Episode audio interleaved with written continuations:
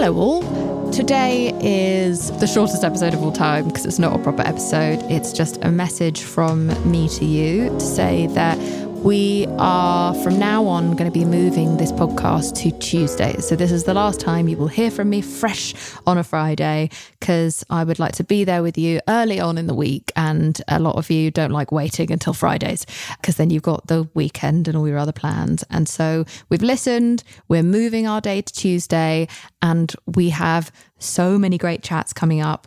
I've booked some fabulous guests. And this podcast continues to move into these unexpected new areas and places that I love and that I find so challenging. And they're becoming more philosophical and existential and I hope uplifting in many ways. It's still real talk, don't worry.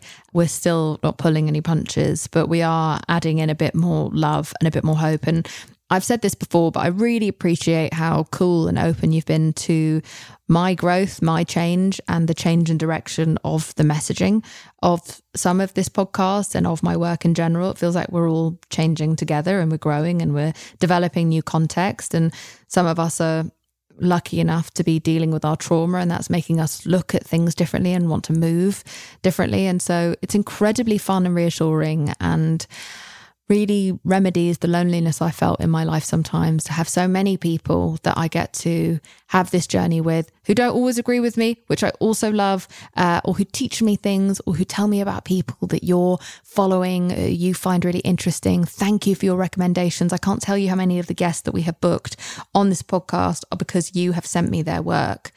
I do really read pretty much all of my DMs that I can, and uh, especially when a podcast episode comes out, because I want to know what you think and if you like it, and if I'm bringing the right kind of challenge to everyone. And I also would love your recommendations. So keep sending them. I think you have an idea now that this is not just about weight or body image. This is a podcast that's really about shame and, and mental health and happiness and how we move forward, how we grow, how we change. This is a podcast that believes in the change of people. It doesn't fight against it.